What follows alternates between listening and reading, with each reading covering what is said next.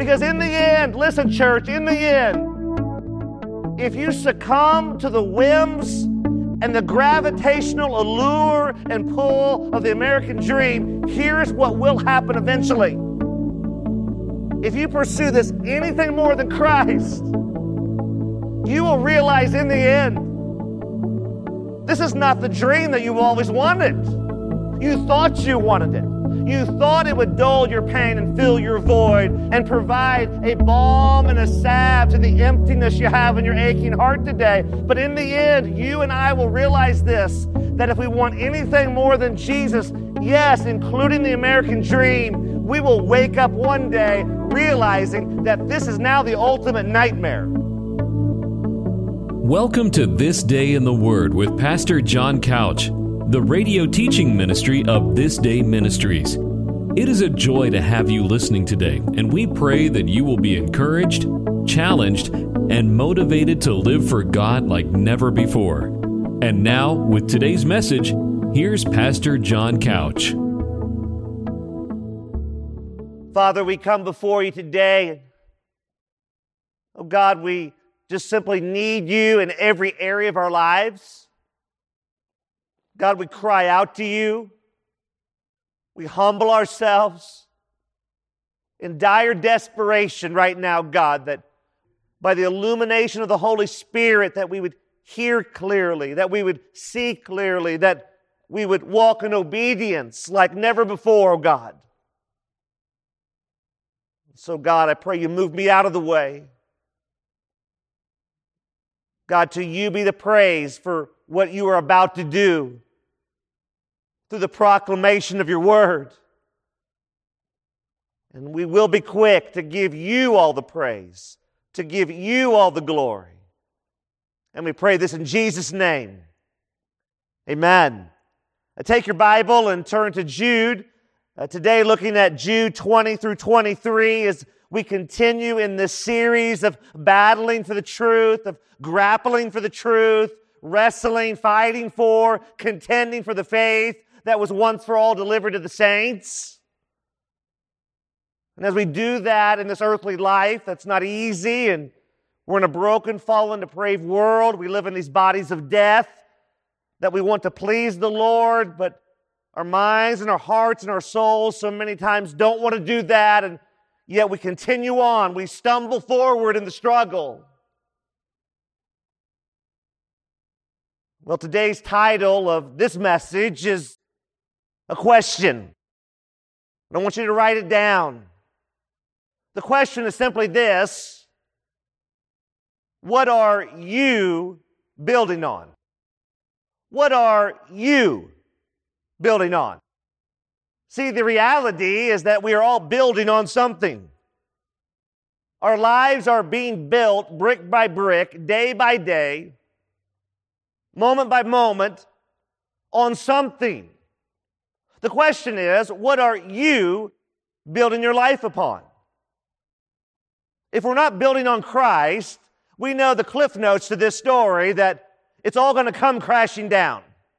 We know that if we are not building our life on God's Word, that we will not know what's false because we don't know what's true, which is God's Word.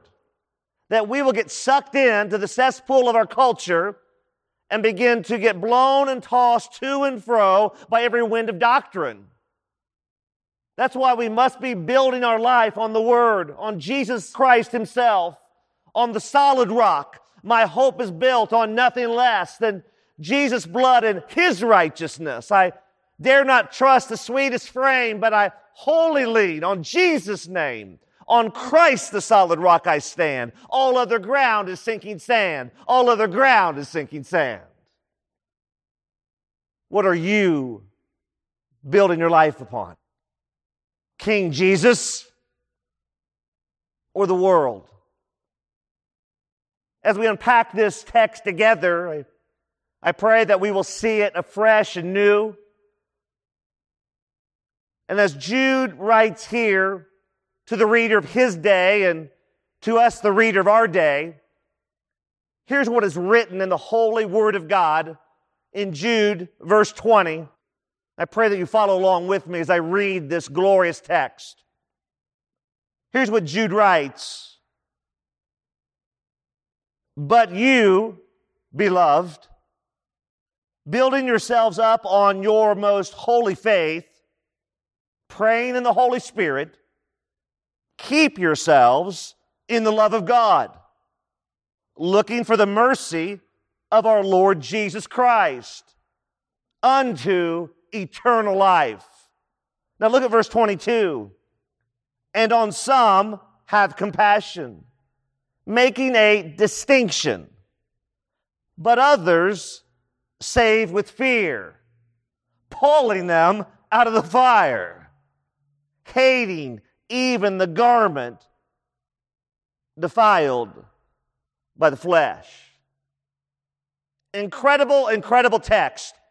For so many verses that we started way back in Jude, verse 1, and we saw that as he was leading into verse 3 to contend earnestly for the faith, he then went on this diatribe for all of these verses, showing the characteristics of apostates, false teachers, those that are abandoning the faith, what it really looks like, so that we, the true believer who's walking in holiness, we're not perfect, but we've been made perfect, we will be able to identify those false teachers, those apostates that are around us. Because we know this, that there are always tares among the wheat. That's just how this thing works. So as we look at this verse of 20, we see that Jude shifts gears. He radically shifts gears. He says, But you, beloved. Remember, he just got through going over what it means to be an apostate. And then he says, But you. Don't miss this. But you. In other words, you're not an apostate. You're different. You've been bought by the most precious blood that's ever been shed, Jesus Christ Himself. And because you have been redeemed by the blood of the Lamb, because your life is no longer your own, because you have been moved from the grip of darkness to the power of light, because you've been moved from the grip of Satan to the power of God, Jude is saying here, but you. You don't live in this nonsense. You don't live in this foolishness. You don't live in this wickedness. Such were some of you, as Paul said. Such were some of you. You're different. Not behavior modification, heart transformation. Not behavior modification, heart rescue. Not behavior modification, a totally new life in Christ. And Jude says, but you. See, the question is, what are you building your life upon? Not your husband, not your wife, not your children, not your neighbors, not your coworkers. What are you building your life upon? We're all building our lives upon something or someone.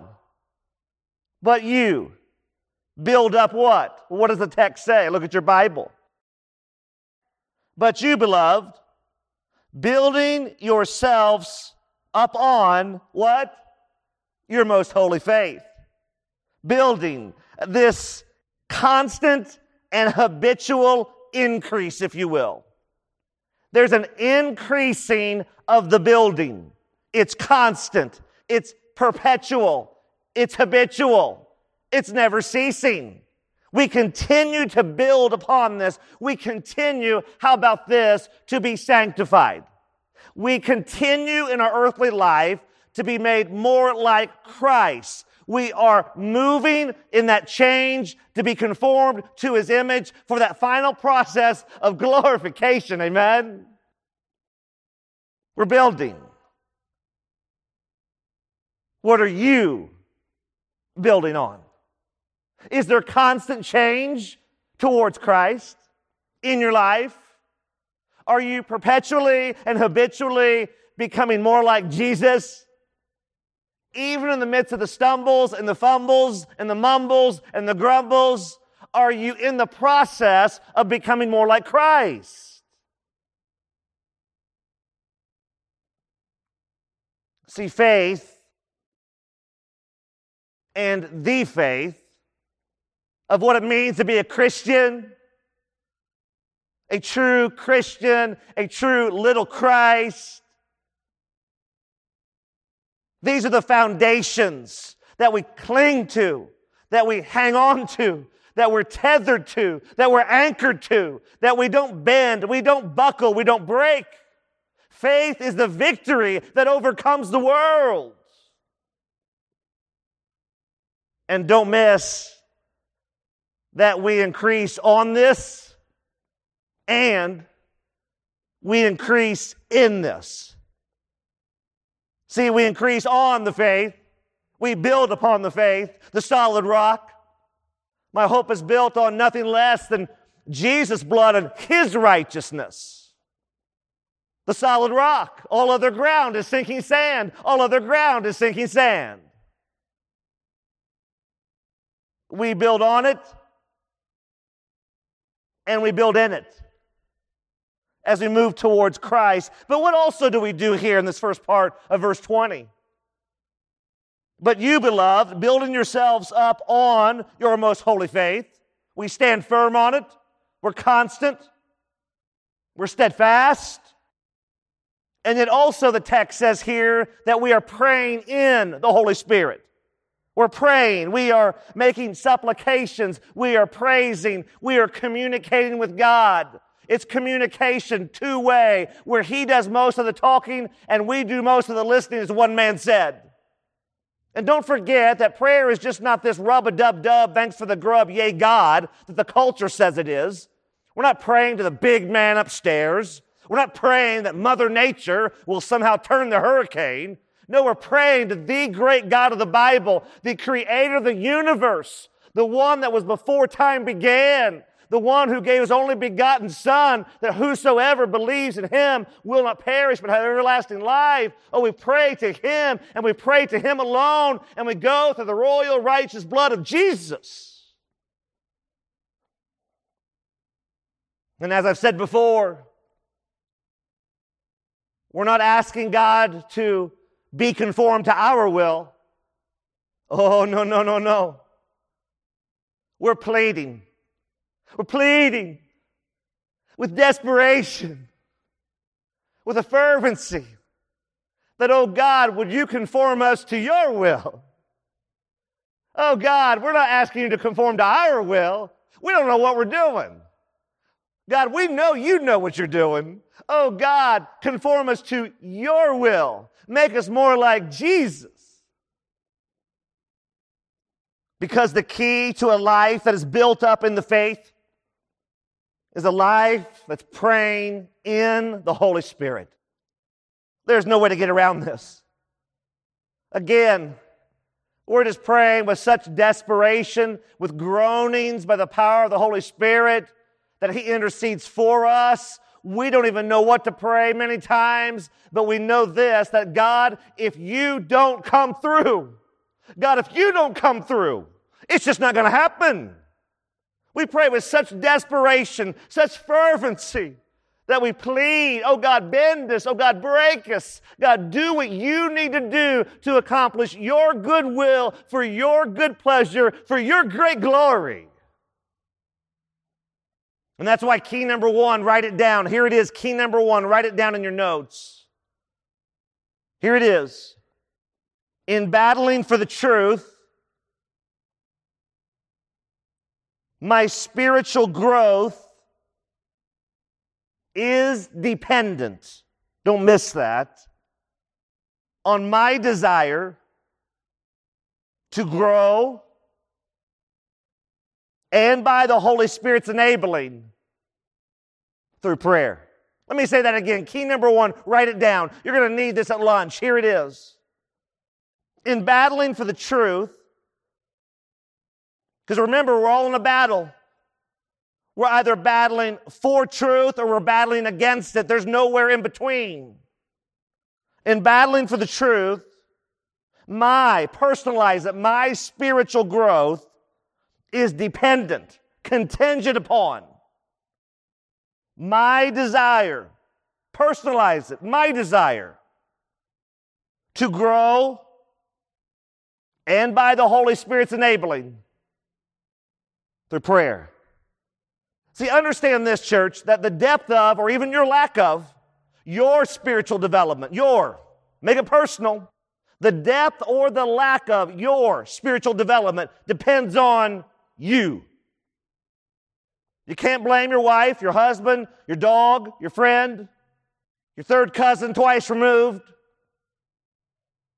You can't blame anyone else. I can't blame anyone else for the lack of my spiritual development.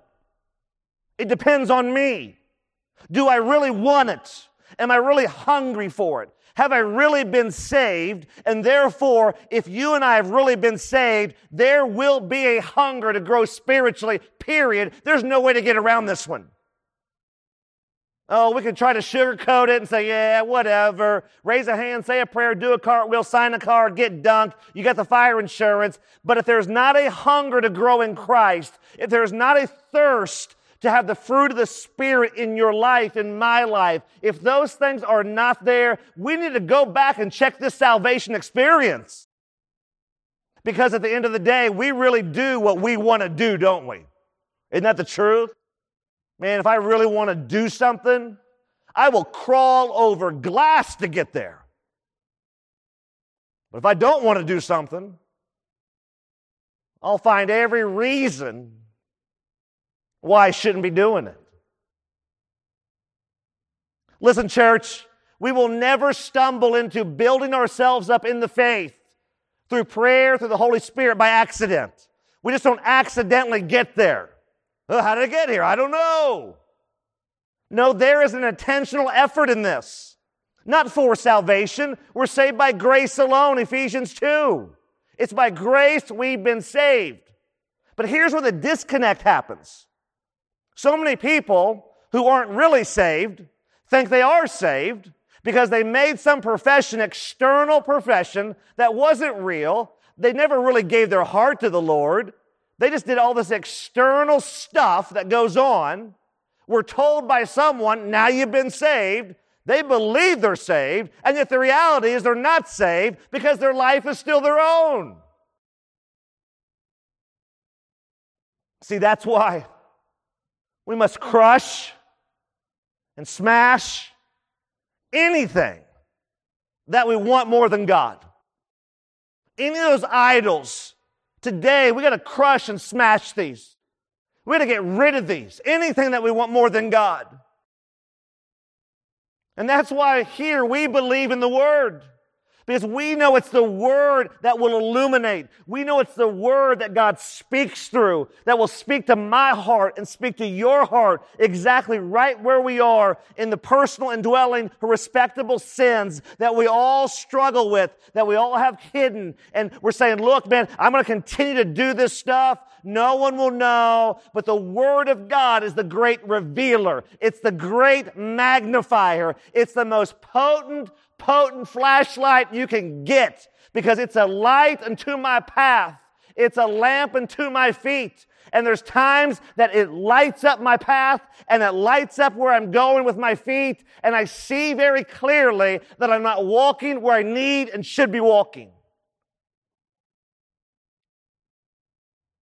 I mean, you got to understand every Sunday, I have a relatively small window a relatively small window compared to the 10,080 minutes that you have every week.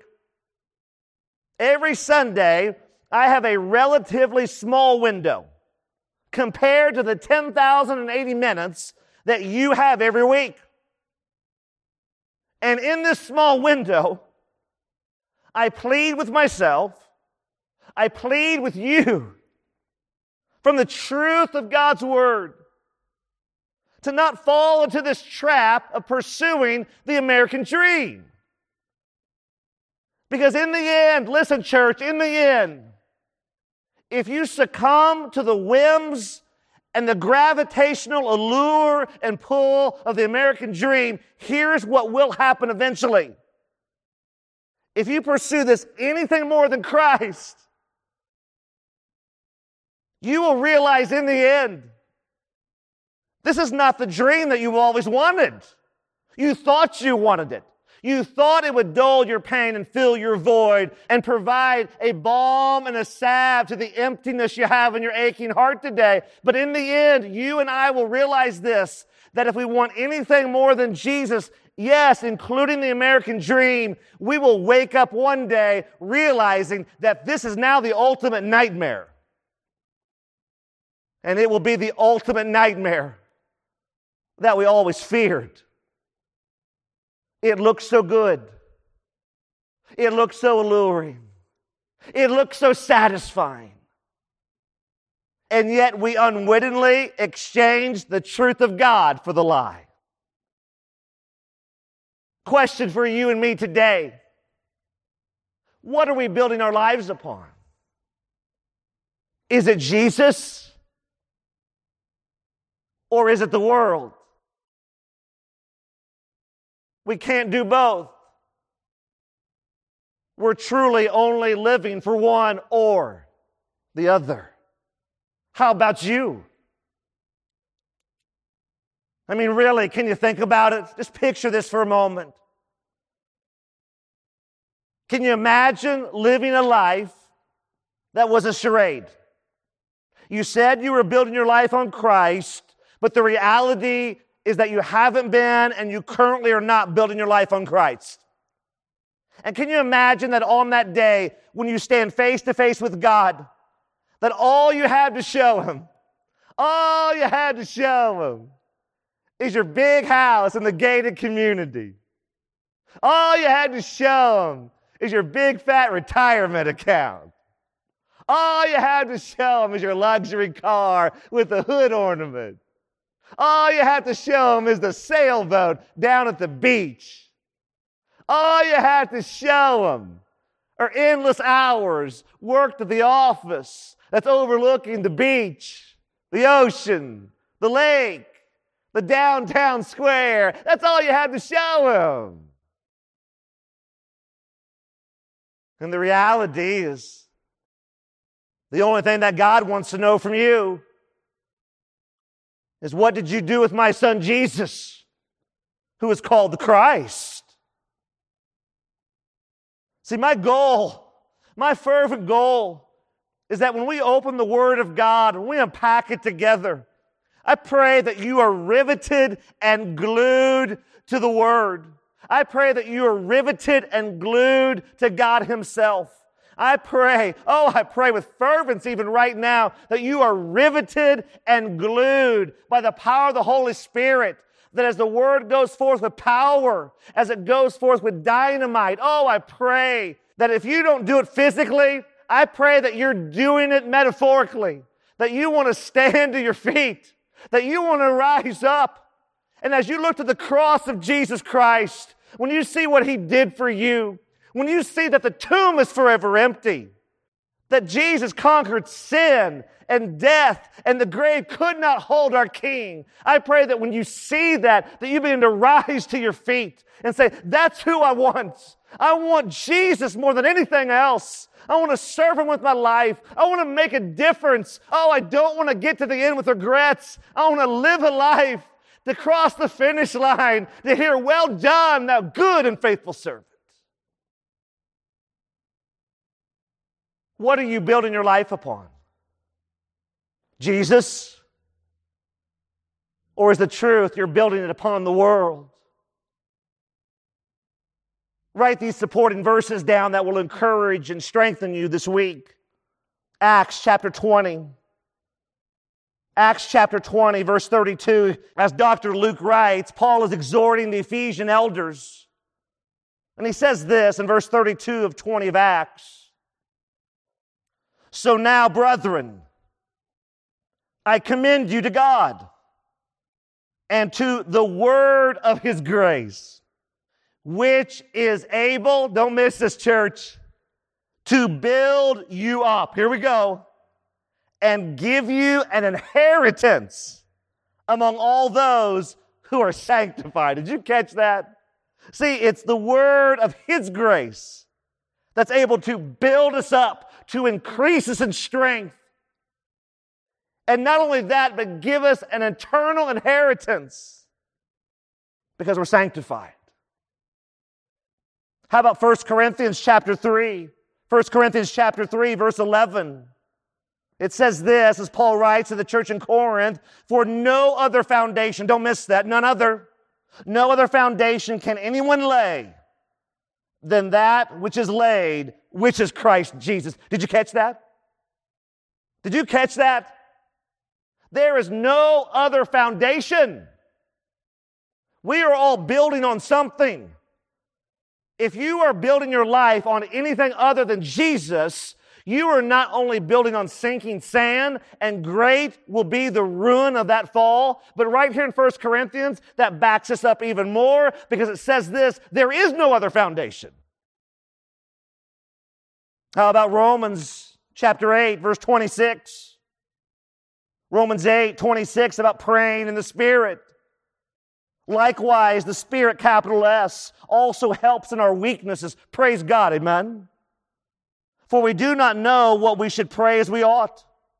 But the Spirit Himself awesome, makes intercession for us with groanings which cannot be uttered. Is that not awesome? I alluded to this earlier. Man, when we are pounding on the door of heaven and our hearts are so stirred. There are times that we don't even know what to pray. We're just fervently pleading with God, communicating vertically to God, and the Holy Spirit comes on the scene and He pleads and intercedes for us with groanings. And then how about lastly, Ephesians 6, write it down. Ephesians 6, 18. We love Ephesians 6, don't we, parents? Amen? Children, obey your parents in the Lord, for this is right. And some of you parents got that embroidered all over your home. You got it cross stitched. You got it imprinted on Q tips, peanut butter jars, the whole deal, right? But we forget about Ephesians 6 1 and then following the spiritual war, the spiritual armor. How about verse 18?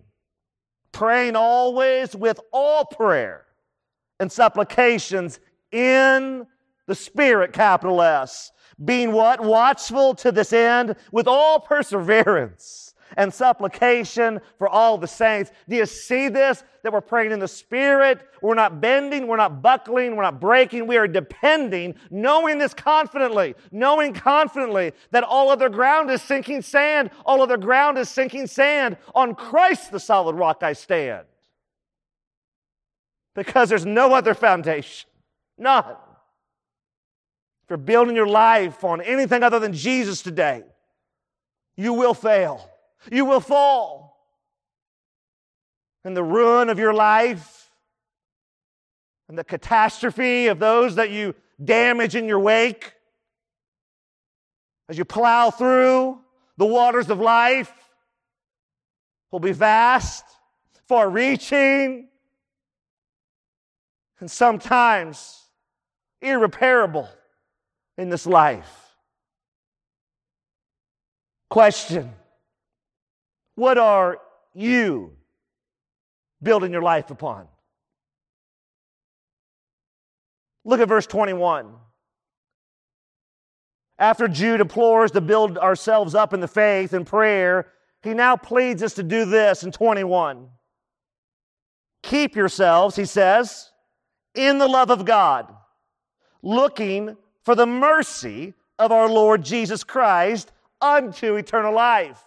He's not saying here to keep your eternal salvation. Only God can do that. Matter of fact, the word tells us this that once we are truly His, once we have truly given our life to Him, and it's real, not false, it's real. The word says this that we are sealed for the day of redemption. But Jude is saying this to keep, to attend to carefully, to guard, to keep your eye upon, to hold fast. Keep yourself in this vein. We're alert, right? 1 Peter 5 8 tells us this be sober, be vigilant. Why? Your devil, the adversary, he prowls around. He prowls. He's cunning. He's quiet. He's deceptive.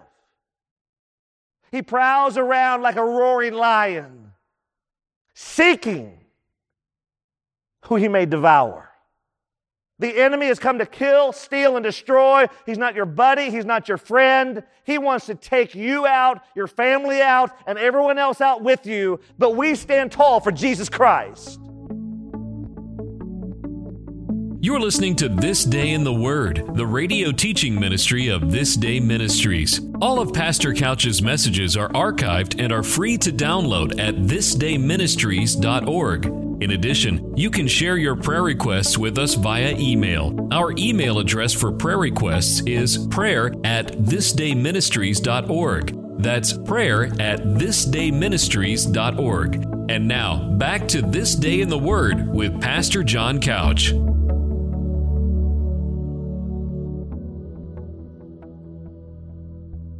Keep yourself in what, as I already alluded to? Your own strength? No. Your talents? Wrong. Oh, okay. Your bank account? No. What do you keep yourself in?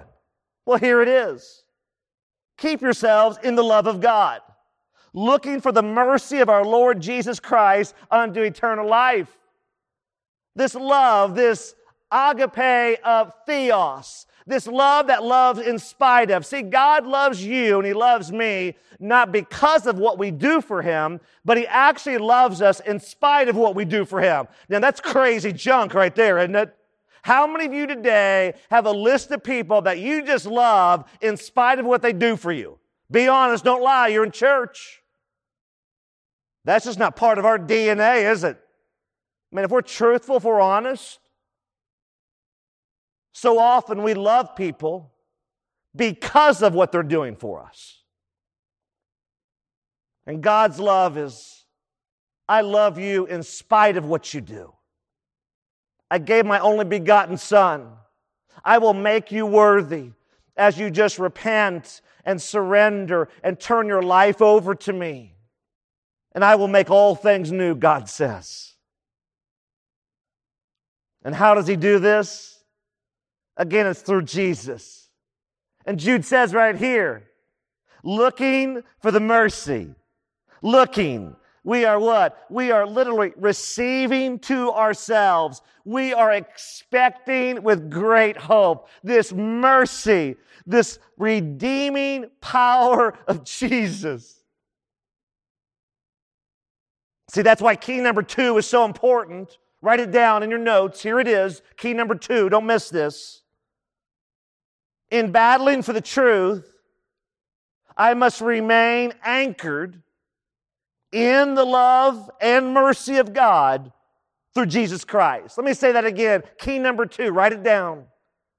In battling for the truth, I must, non negotiable, I must remain anchored, tethered to, riveted to, glued to, in the love and mercy of God. How? through Jesus Christ. See, Jesus really is the great chain breaker, amen? And we can't do this. Dead people don't make themselves alive. That's what God does is he works in our hearts and he illuminates that we're broken and we're dead and we need the righteous royal blood of Jesus. And yet as he does that, for the true believer, you give away what you do possess. That's just part of this equation. When it's real in your life, you joyfully give that away. You want to make disciples that make disciples that make disciples. That's part of your new mission.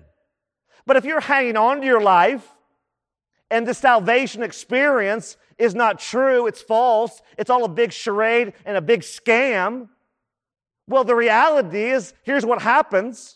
You don't want to give this away. You want to hang on to your life. You don't want to make disciples.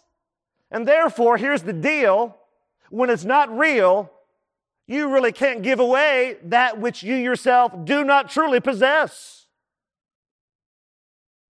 And yet, here's a trap from the enemy. Don't miss this. Here's a trap for the enemy, for me and for you. Just because we're doing things for Jesus doesn't mean we are becoming more like Jesus. Let me say that again. Here's a trap. It's a pit full of quicksand. It's a false floor with that trap door that once you stand on it, there's no more. Goodbye. Just because we are doing things for Jesus doesn't necessarily mean we're becoming more like Jesus. Let me ask it this way. As I asked myself this past week in preparation, but let me ask you do you even care that your life counts for eternity while you're here on this earth? Do you even care? There are people, perhaps, yes, even in this room, who will resolutely, who will doggedly, who will insist and declare they are a Christian, a little Christ. And yet there are people, perhaps in this room, who have zero desire to obey God. Zero. And have never once, never once shared the gospel. How does this happen? I'll tell you how this happens. This happens because it was a false conversion. When it is real, when it is true, when the blinders and the scales have really been removed, I'm talking truly been removed, you now begin to see clearly, you now begin to live clearly, and you now have this hunger and this thirst to make it your aim to please God. And part of pleasing God and living for God is making disciples of Jesus that make disciples of Jesus that make disciples of Jesus. How do we do that? We go and tell the good news. We share the good news. What is the good news? It's the gospel of Jesus Christ. It's your personal testimony. If you've truly been converted, you have a testimony. You're able to share verbally and more importantly with the actions of your life that you are no longer this person. You have been truly crucified with Christ. It's no longer I that live, but now it's Christ that lives within me. And yet, so many people all over our country today, right now, profess Jesus, say they're saved, and yet have zero desire to live for Him, zero desire to obey Him, and zero desire to go make disciples that make disciples. You know what that is? That's cultural Christianity, and the real name for it is utter delusion. See, when it's real, church, when it's real, you want nothing more than Jesus. When it's real, you want to make a difference. When it's real, you want to live all the days of your life to move the needle, to go win the lost at any cost, to live every breath for His glory. How about you? Question What are you building your life on?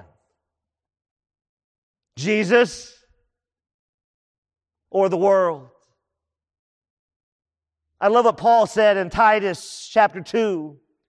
Titus chapter 2. He says this, verse 13 looking for the blessed hope. I love that. And glorious appearing. Are you getting the picture painted? Looking for the blessed hope and glorious appearing of our great God and Savior, Jesus Christ. Oh, I love this. See, the reality is we're all looking somewhere. Question today is, where are you looking? If you're not looking to Christ, if you're not tethered to Christ, if you're not riveted to Christ, if you're not anchored to Christ, if you're not glued to Christ, during the challenges of life, you will bend, you will buckle, you will break, you will fold.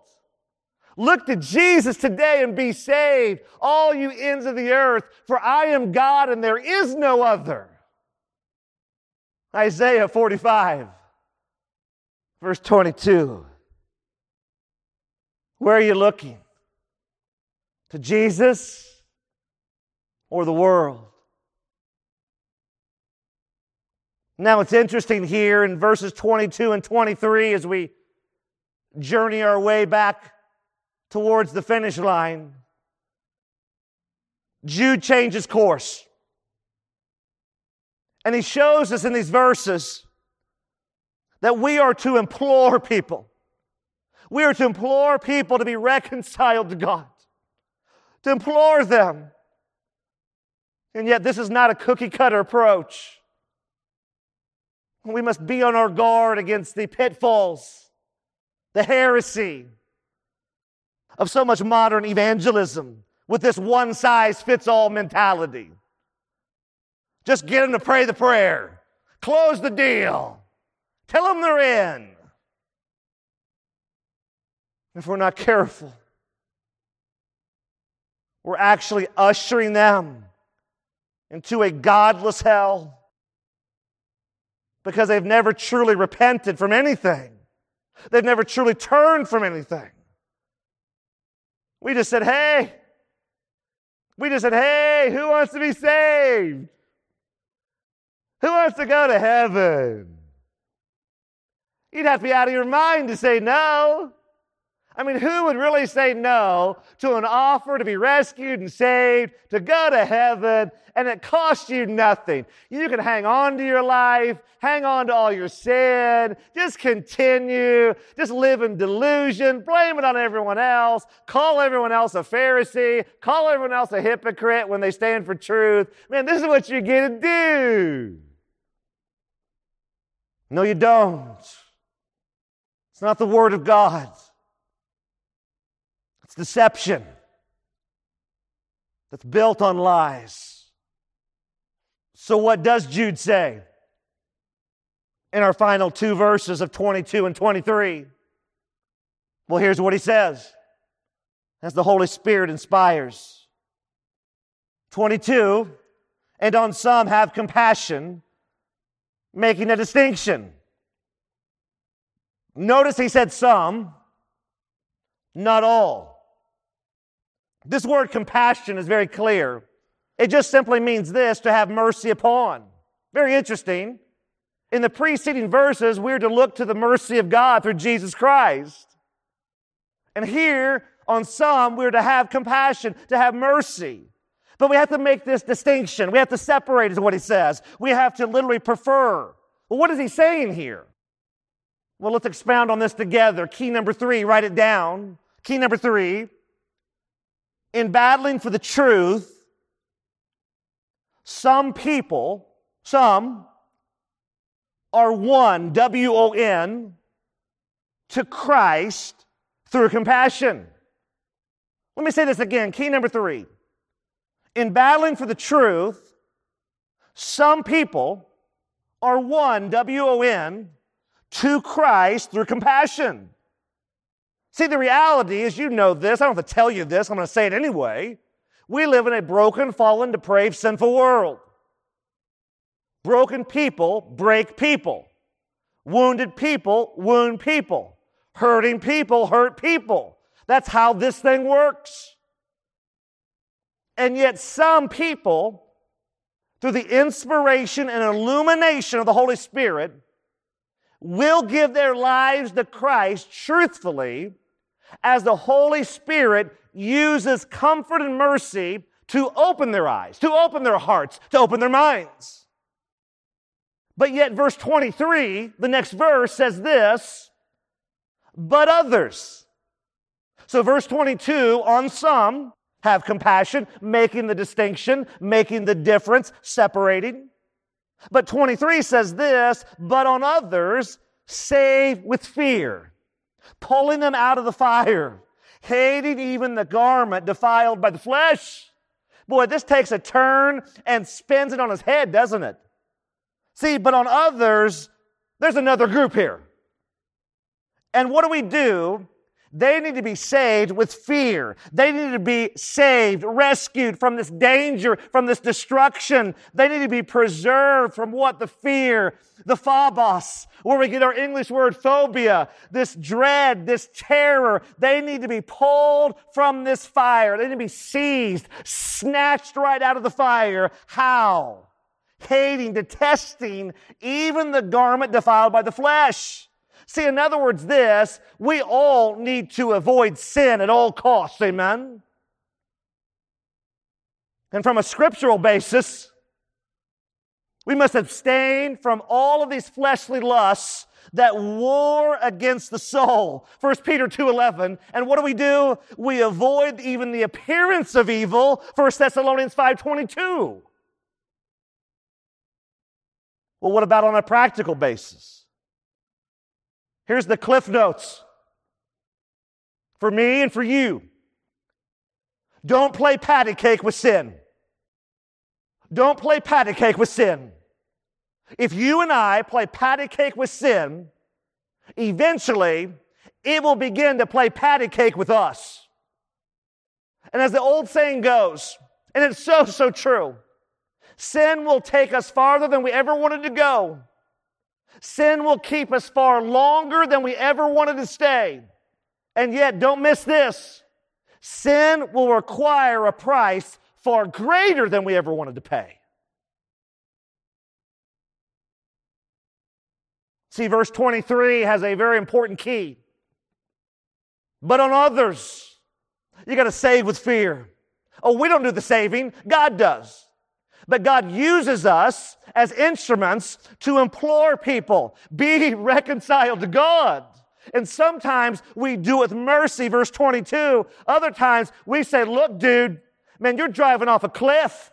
Like you're going and the bridge is out. I know you think you're heading in a good direction. I know that you think what you're doing through this sinful lifestyle is going to bring you what you've always longed for in your hurting, aching heart. But buddy, let me tell you this. You don't realize it, but once you get to the top of that hill and that bridge, the bridge is out. You can't see it, but your life is going to go over that bridge and you're going to take many people with you.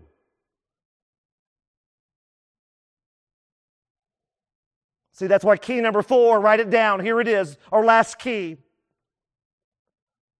In battling for the truth, some people are won, W O N, to Christ through an urgent warning. Let me say that again. Key number four, our last key.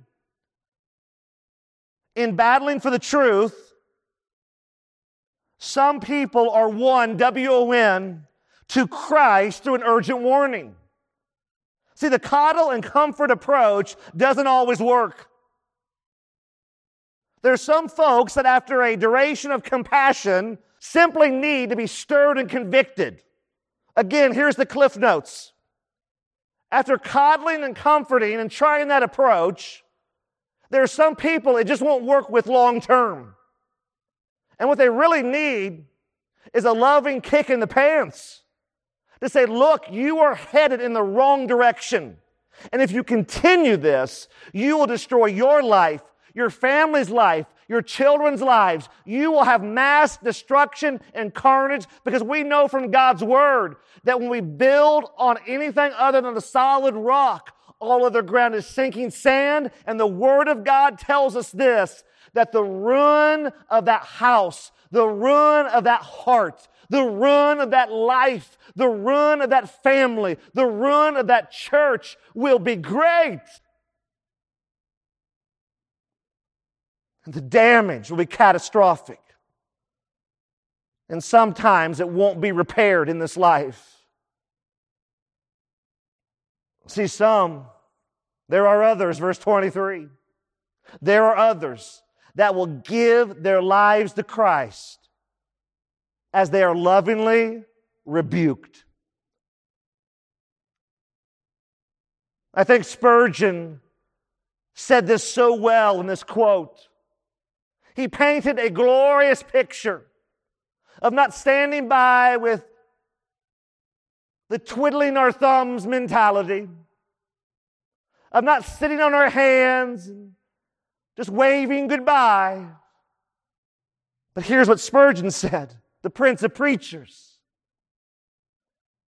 There are times when the saints must be fed. And there are times when the sinners must be warned. If sinners be damned, at least let them leap to hell over our dead bodies. And if they perish, let them perish with their arms wrapped around their knees, imploring them to stay. If hell must be filled, let it be filled with the teeth of our exertions, and let not one go unwarned and unprayed for, in quotes. See the irony here, church? Is that for those whose hearts are hardened, they're calloused, they're stiff necked, the way in which you actually do show compassion is to love them enough to rebuke them. I mean, how much do we really have to hate people who are living in such darkness and we've tried to coddle, we've tried to comfort. How much do we have to hate them to not speak truth into their lives? You say, okay, I'm hearing the Holy Spirit. Can you give me an example? Well, I'm glad you asked. Write down 1 Corinthians. 1 Corinthians chapter 5. 1 Corinthians chapter 5, verses 4 through 5. Here's an example of a stern warning to those who have hardened their hearts through the deceitfulness of sin.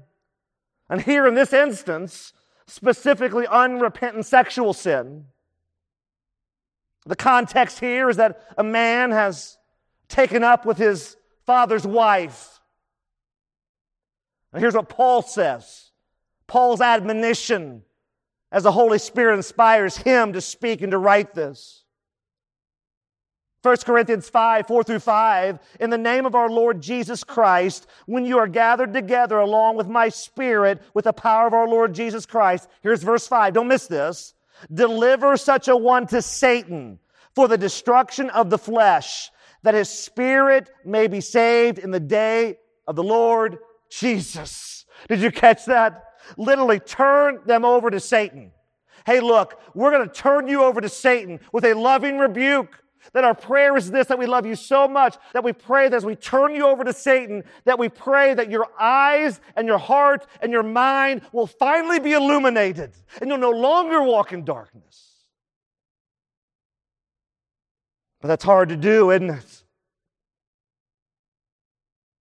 And yet, according to verse 23 of Jude, but with others, you got to do just that. You got to save with fear. You do it out of love. You do it with tears. You do it because you see the error of their way and you want them to walk in truth and holiness. Because the reality is we are all building our life on something. How about you? What are you building your life upon? See, that's why the takeaway question is simply this. Write it down, the takeaway question. And I want you to make it personal. I'm going to make it personal. Here it is. Do I desire to daily obey God and His Word? Write it down and ask yourself Do I desire, make it personal, do I desire? Do I hunger for? Is there a thirst for this? To daily obey God. To daily obey His Word. See, the reality is there are not too many traffic jams on the highway pursuing obedience to God. There's plenty of room out there. And yet, if we are not seeking to obey God, if you are here today and you are not seeking to obey God, you are playing a dangerous game with your soul. A dangerous game. And if that is you here today, I implore you, be reconciled to Him today. Don't play with God. That's a game you will never win. Give your life to God. Surrender to Him today. And begin to walk in freedom and joy and contentment, even in the midst of the storms of life. And that's why the action step is so pivotal. Here's the action step. Write it down. I will daily seek to submit to God's leading and not my own. Here it is again, the action step, write it down. I will daily seek to submit to God's leading and not my own. Well, those are big boy words, aren't there? Man, we don't want to submit to anyone except our own selfish desires, amen? But the reality is, when our life is truly no longer our own, that is our new aim in life. We want to submit. Doesn't mean we always do it. Oh, we stumble and we fail, but I pray we're stumbling forward. I pray we're stumbling towards obedience. I pray we're stumbling towards holiness. I pray we're stumbling towards righteousness in Jesus. I pray we're stumbling and stumbling forward in such a way that yes, we want Christ and we want Him more than anything else. Because the question is simply, what are you building your life upon today? The solid rock of Jesus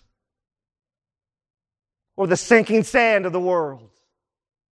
Are you building your life on the solid rock of our Lord Jesus Christ, King Jesus?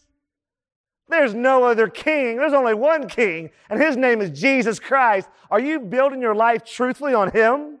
Because if you're truthfully not building your life on Jesus, you're building your life on the world. And if you're building your life on the world, you're building your life on sinking sand, and great will be your fall. Because A.W. Pink said it so well. It's not the absence of sin, but the grieving over it, which distinguishes the child of God from empty professors. Let me read that again. A.W. Pink. It's not the absence of sin, but the grieving over it, which distinguishes the child of God from empty professors. Are you contending for the faith? Or is the reality you're pretending for the faith? Oh, I pray today that God will speak into our hearts. And as He speaks, Oh, I pray this very moment our desire will be to do nothing but trust and obey. For there's no other way to be happy in Jesus but to trust and obey. Father, we come before you today with open arms, palms up. Our lives are no longer our own. We're a living sacrifice to you.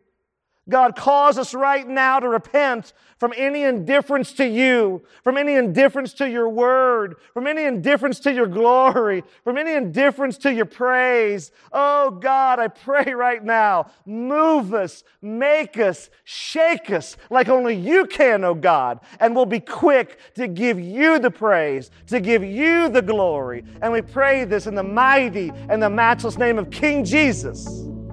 Amen.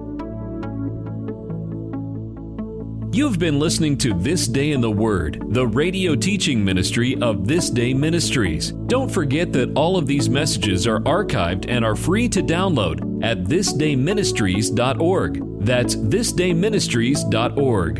In addition, if you have been blessed by the teaching of God's Word during this day in the Word, we would love to hear from you. Our email address is info at thisdayministries.org. Thanks again for listening as we strive to honor Christ and impact our world as we spend this day in the Word.